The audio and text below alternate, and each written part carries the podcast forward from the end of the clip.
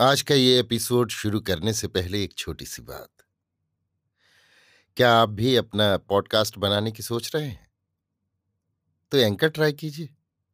ये पॉडकास्ट बनाने का सबसे आसान तरीका है। नंबर एक, ये फ्री है।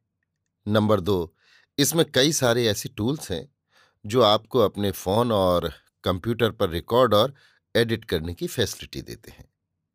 नंबर तीन आप अपने पॉडकास्ट को डिस्ट्रीब्यूट भी कर सकते हैं, जिससे इसे स्पॉटिफाई और दूसरे प्लेटफॉर्म पर सुना जा सके। तो डाउनलोड कीजिए फ्री एंकर ऐप या विज़िट कीजिए एंकर डॉट एफ़ पर अपना पॉडकास्ट स्टार्ट करने के लिए। ये तो थी एक छोटी सी जानकारी, और अब शुरू करते हैं एपिसोड का सिलसिला।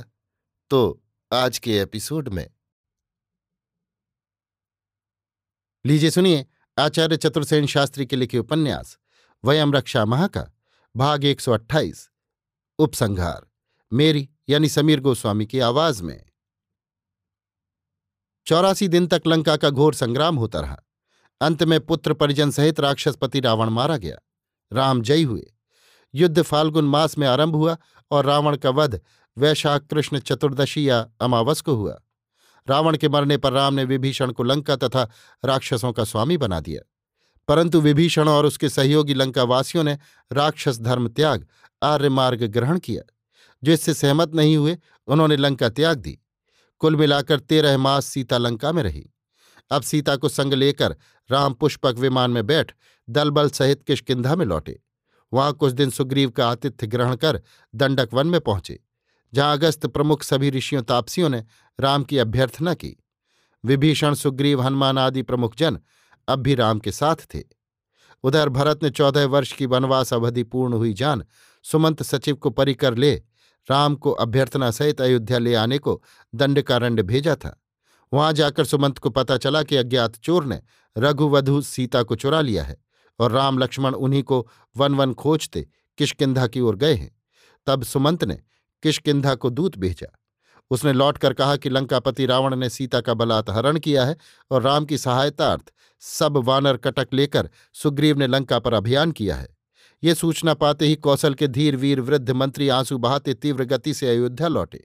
अयोध्या में आकर उन्होंने सीताहरण का दारुण समाचार भरत को सुनाया, जिसे सुनकर अयोध्या के राजमहल हाहाकार से भर गए। अयोध्या शोक सागर में डूब गई। भरत को ये देखकर बड़ी ग्लानी हुई कि आर्य राम ने इस विपत्काल में मुझे सूचना नहीं दी। वे रघुवंशियों की चतुरंग चमू लेकर द्रुत गति से कूच पर कूच करते दक्षिणा पथ पर चल दिए। परंतु वे दंड का रंड तक तब पहुँच पाए, जबकि राम लंका को विजय कर वहाँ पहुँच चुके थे। भरत को चतुरंग चमू सहित आया सुन रामभद्र ने अगस्त प्रमुख सब ऋषियों वानरों और राक्षसेंद्र विभीषण सहित आगे बढ़ भरत का अभिनंदन किया। सब भाई प्रेमाश्रु गिराते मिले। चिरवियोग के दारुण दुख का अंत हुआ। वैदेही सहित राम लक्ष्मण ने माताओं और गुरुजनों की पदवंदना की। माताओं ने दोनों पुत्रों को प्रेमाश्रु गिराते हृदय से लगाया। सीता को प्यार से आशीर्वचन कहे। अब राम, वशिष्ठ, वामदेव, इंद्र, अगस्त, विभीषण, सुग्रीव, सुतीक्ष्ण आदि नरपति वरिष्ठों और निर्वंश के नेताओं की सभा दंडकारण्य में जुड़ी। उत्तरापथ, आर्यावर्त और दक्षिणावर्त के सब प्रतिनिधि नेता देवलोक और मृत्युलोक के प्रतिनिधि, दक्षिण के द्वीप समूहों के अधिपति नागकुलपति दंडकारण्य में आकर इस महती सभा में बैठे। पृथ्वी के राज्यों का यथावत विभाजन हुआ। रावण का साम्राज्य छिन्न भिन्न हो गया। विभीषण को लंका का राज राजेश्वर तथा सप्तद्वीपों का संरक्षक स्वीकार किया गया। देवलोक और आर्यावर्त के राज्यों की नई सीमाएँ निर्धारित हुईं और तब से दक्षिणारण्य तक समूचा ही भारतवर्ष आर्यावर्त घोषित कर दिया गया। वशिष्ठ और विश्वामित्र ने परामर्श कर आर्यों की इस सम्मिलित जाति का नए सिरे से संगठन कर गुण कर्म देख उन्हें चार वर्णों में विभाजित कर वर्ण मर्यादा की ऋचाएँ प्रस्तुत की और वे सब वेदांग स्वीकार कर ली गईं। अब वेद निश्चित रूप से आर्यों की सांस्कृतिक व्याख्या का धर्म ग्रंथ स्वीकार किया गया। चार वर्ण बन जाने से सब छोटे बड़े मूर्ख और विद्वान, स्वामी और सेवक परस्पर पृथक समूह का प्रतिनिधित्व करते हुए भी समष्टि रूप से आर्य कहलाने लगे। विजितों को, अनार्यों को, पतितों को भी शूद्र संज्ञा दे आर्यत्व की जाति मर्यादा में बाँध लिया गया। आर्यों, देवों तथा आर्यत्तरों में मैत्री संबंध स्थापित हो गए। आर्यों का सौष्ठव सबने स्वीकार किया तथा वशिष्ठ आर्यों के सबसे बड़े धर्मनेता स्वीकार कर लिए गए। उन्हीं की यज्ञ विधि आर्यों ने स्वीकार की। केवल देवगण ने न वर्ण मर्यादा स्वीकार की, न परिवार प्रथा, न पितृमूलक कुल परंपरा, न वशिष्ठ की यज्ञ विधि। उनके धर्म नेता नारद ऋषि वामदेव ही रहे और उन्हीं की वाम विधि देवों ने स्वीकार की, परंतु दोनों में सद्भाव कायम हो गया। सब व्यवस्था कर रामभद्र मित्र परिजन के साथ भरत को आगे कर नंदीग्राम में आए और ठीक चौदहवें वर्ष की समाप्ति पर चारों भाइयों ने जटा कटाकर तपस्वी वेश त्याग राजोचित वेश तथा राज परिच्छद धारण किए। फिर मित्रों, पुरोहितों और ऋषियों सहित अयोध्या में आकर राम ने धूमधाम से राज्याभिषेक कराया। संपूर्ण आर्यावर्त, देवलोक और द्वीप द्वीप के राज प्रतिनिधियों ने रामाभिषेक में भाग लिया। राम समूचे आर्यावर्त के एक छत्र चक्रवर्ती सम्राट घोषित कर दिए गए। सीता जनक नंदिनी आर्यों की राजमहिषी बनी।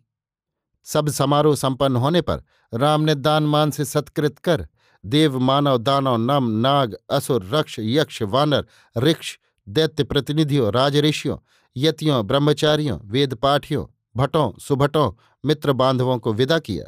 सेवकों को संतुष्ट किया और अयोध्या में राम राज्य संचालित किया। मथुरा के शासक लवणासुर ने राम का शासन स्वीकार नहीं किया। वो यादव नरेश भीम सात्वत्व का प्रतिनिधि था। वो राक्षस धर्मी तथा नरभक्षी था। इसलिए राम ने शत्रुघ्न को उस पर चढ़ाई के लिए भेजा। शत्रुघ्न ने घोर युद्ध कर लवणासुर को मार डाला। रामचंद्र ने शत्रुघ्न ही को मथुरा के राज्य पर अभिषिक्त कर दिया। यादव नरेश भीम शत्रुघ्न के भय से सुदूर दक्षिण में हट गया। शत्रुघ्न बारह वर्ष मथुरा की गद्दी पर रहे। कालांतर में राम के दो पुत्र हुए, कुश और लव, लक्ष्मण के अंगद और चंद्रकेतु, भरत के तक्ष और पुष्कर। शत्रुघ्न के सुबाहु और शत्रुघाती इसी समय केकई देश के आनव राजा, भरत के मामा युद्धाजित को मारकर गंधर्वों ने उसका राज्य छीन लिया। ये सुन राम ने भरत को चतुरंग चमू दे गंधर्वों पर चढ़ाई के लिए भेजा। भरत ने गंधर्व राज को पराजित कर गंधर्व देश और केकय देश पर अधिकार कर लिया। राम ने भरत को वहाँ का राजा बनाया। समय पाकर भरत पुत्र पुष्कर ने पुष्करावती नगरी बसा, अपनी राजधानी बनाई। ये दोनों प्राचीन महानगर अब तक पेशावर और तक्षशिला के नाम से विख्यात हैं। राम ने और भी राज्यों को जय करके उन्हें पुत्र परिजनों में बांट सूर्यवंश की अनेक नई गद्दियाँ स्थापित कीं। राम ने ज्येष्ठ पुत्र कुश को अपना युवराज घोषित किया तथा विंध्य के दक्षिण में कुश स्थली में कुशावती नगर बसाकर उसे वहाँ का राज्यपाल बना दिया। लव को उत्तर कोसल की राजधानी श्रावस्ती में स्थापित किया, जो गोंडा या बहराइच ज़िले में है। लव ने लवपुर नगर बसाया, जो लाहौर के नाम से प्रसिद्ध हुआ। लक्ष्मण के पुत्र अंगद और चंद्रकेतु को कारापथ के अंतर्गत अंगद नगर तथा चंद्रावती के राज्य दिए, जो मल्ल देश में हिमाचल उपत्यका में थे। सुबाहु को मथुरा तथा शत्रुघाती को विदिशा, जो अब भेलसा कहाता है, का राज्य मिला। इस प्रकार राम ने अपने भाइयों और अपने तथा भाइयों के आठों पुत्रों को पृथक पृथक राज्य बांट दिए, जो सब अयोध्या की मुख्य गद्दी के अधीन थे। श्री राम ने सुग्रीव, विभीषण और शत्रुघ्न को मिलाकर केवल अपने बाहुबल से ग्यारह राजाओं का अभिषेक किया। अंग बंग मत्स्य श्रृंगवेरपुर, काशी सिंधु सौवीर, सौराष्ट्र, दक्षिण कौशल, किष्किंधा और लंका राम की मित्र शक्तियाँ थीं। इस समय तक कार्यों के इतिहास में राम से बढ़कर व्यापक प्रभावशाली सार्वभौम सम्राट नहीं हुआ था। राम राज्य में आर्यों का प्रभाव सारे निर्वंश पर छा गया और आर्यों की जाति सारी पृथ्वी पर श्रेष्ठ जाति स्वीकार कर ली गई। गोदावरी के दक्षिण तक आर्यों के प्रबल राज्य स्थापित हो गए। पंपा, मलय, महेंद्र तथा लंका सुदूर दक्षिण के सब द्वीप समूह में राम नाम की महिमा तथा आर्यों का प्रबल प्रभाव स्थापित हो गया। राम के बड़े पुत्र कुश को दक्षिण कौशल तथा अयोध्या राज्य मिला। अवध के दो भाग करके राम ने श्रावस्ती लव को दी और अयोध्या कुश को। बड़े होने के कारण उन्हें दक्षिण कौशल भी मिला, जो विंध्य में था। कुश राम की मृत्यु के बाद कुशावती में रहने लगे थे। इससे अयोध्या उजाड़ होने लगी। तब वहाँ के निवासियों की प्रार्थना पर वे फिर अयोध्या में चले आए। कुश का विवाह किसी तक्षक नाग की पुत्री कुमुदावती से हुआ था।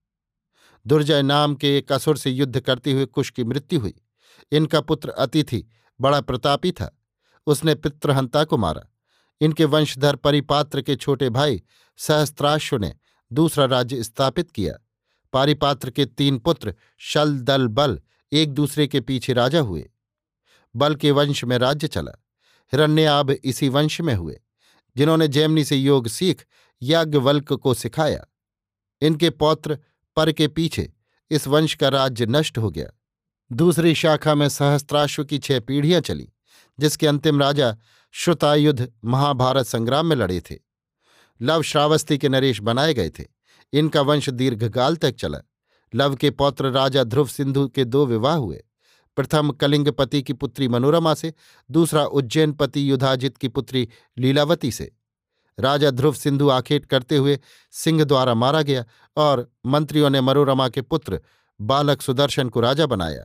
इस पर कलिंग और उज्जैन नरेश अपने अपने दो हित्रों के पक्ष में लड़ने को तैयार हो गए। श्रृंगवेरपुर में भी युद्ध हुआ, जिसमें कलिंग नरेश मारा गया और मनोरमा बालक सुदर्शन को लेकर प्रयाग आ भारद्वाज के आश्रम में शरणापन्न हुई। युधाजित उज्जैनपति ने अपने दोहित्र शत्रुजित को राजा बना दिया। भारद्वाज के आश्रम में रहकर सुदर्शन बड़ा विद्वान हो गया। कुछ दिन बाद काशी के राजा सुबाहु की पुत्री शशिकला का स्वयंवर हुआ। शशिकला सुदर्शन का गुण सुन चुकी थी। उस पर मुग्ध थी। उसने चुपके से उसे बुला भेजा।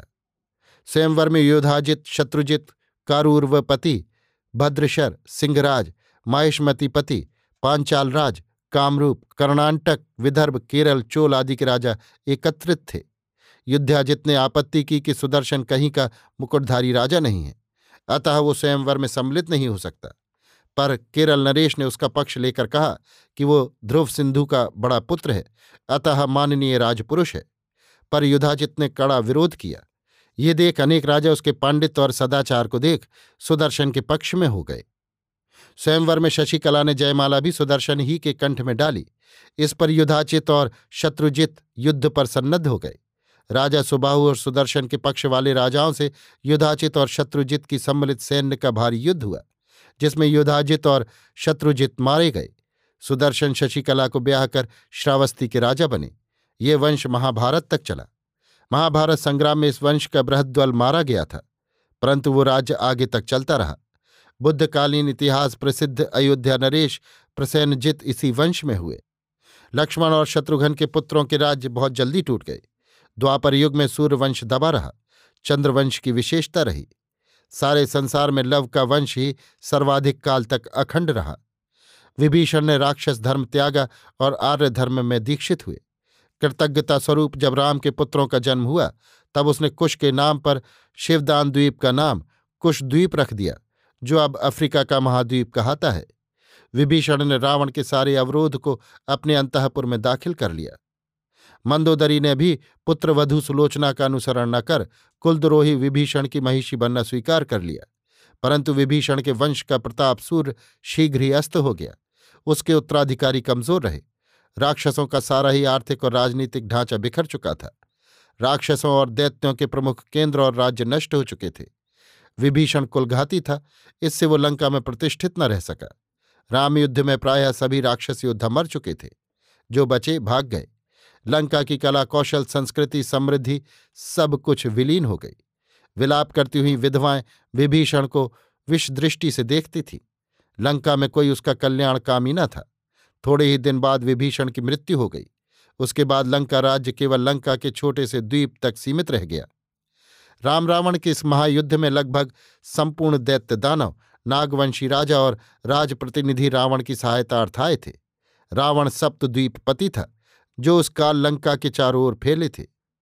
आज की भौगोलिक स्थिति यद्यपि बदल चुकी है, परंतु वे द्वीप आज Australia Java Sumatra Madagascar Africa आदि नाम से प्रसिद्ध हैं। ऐसे प्रबल शत्रु को मारना आसान न था। तिमिरध्वज, शंबर और वर्चिन की समाप्ति के बाद रावण का ये निधन ऐसा था जिसने संपूर्ण अनार्य बल तोड़ दिया था।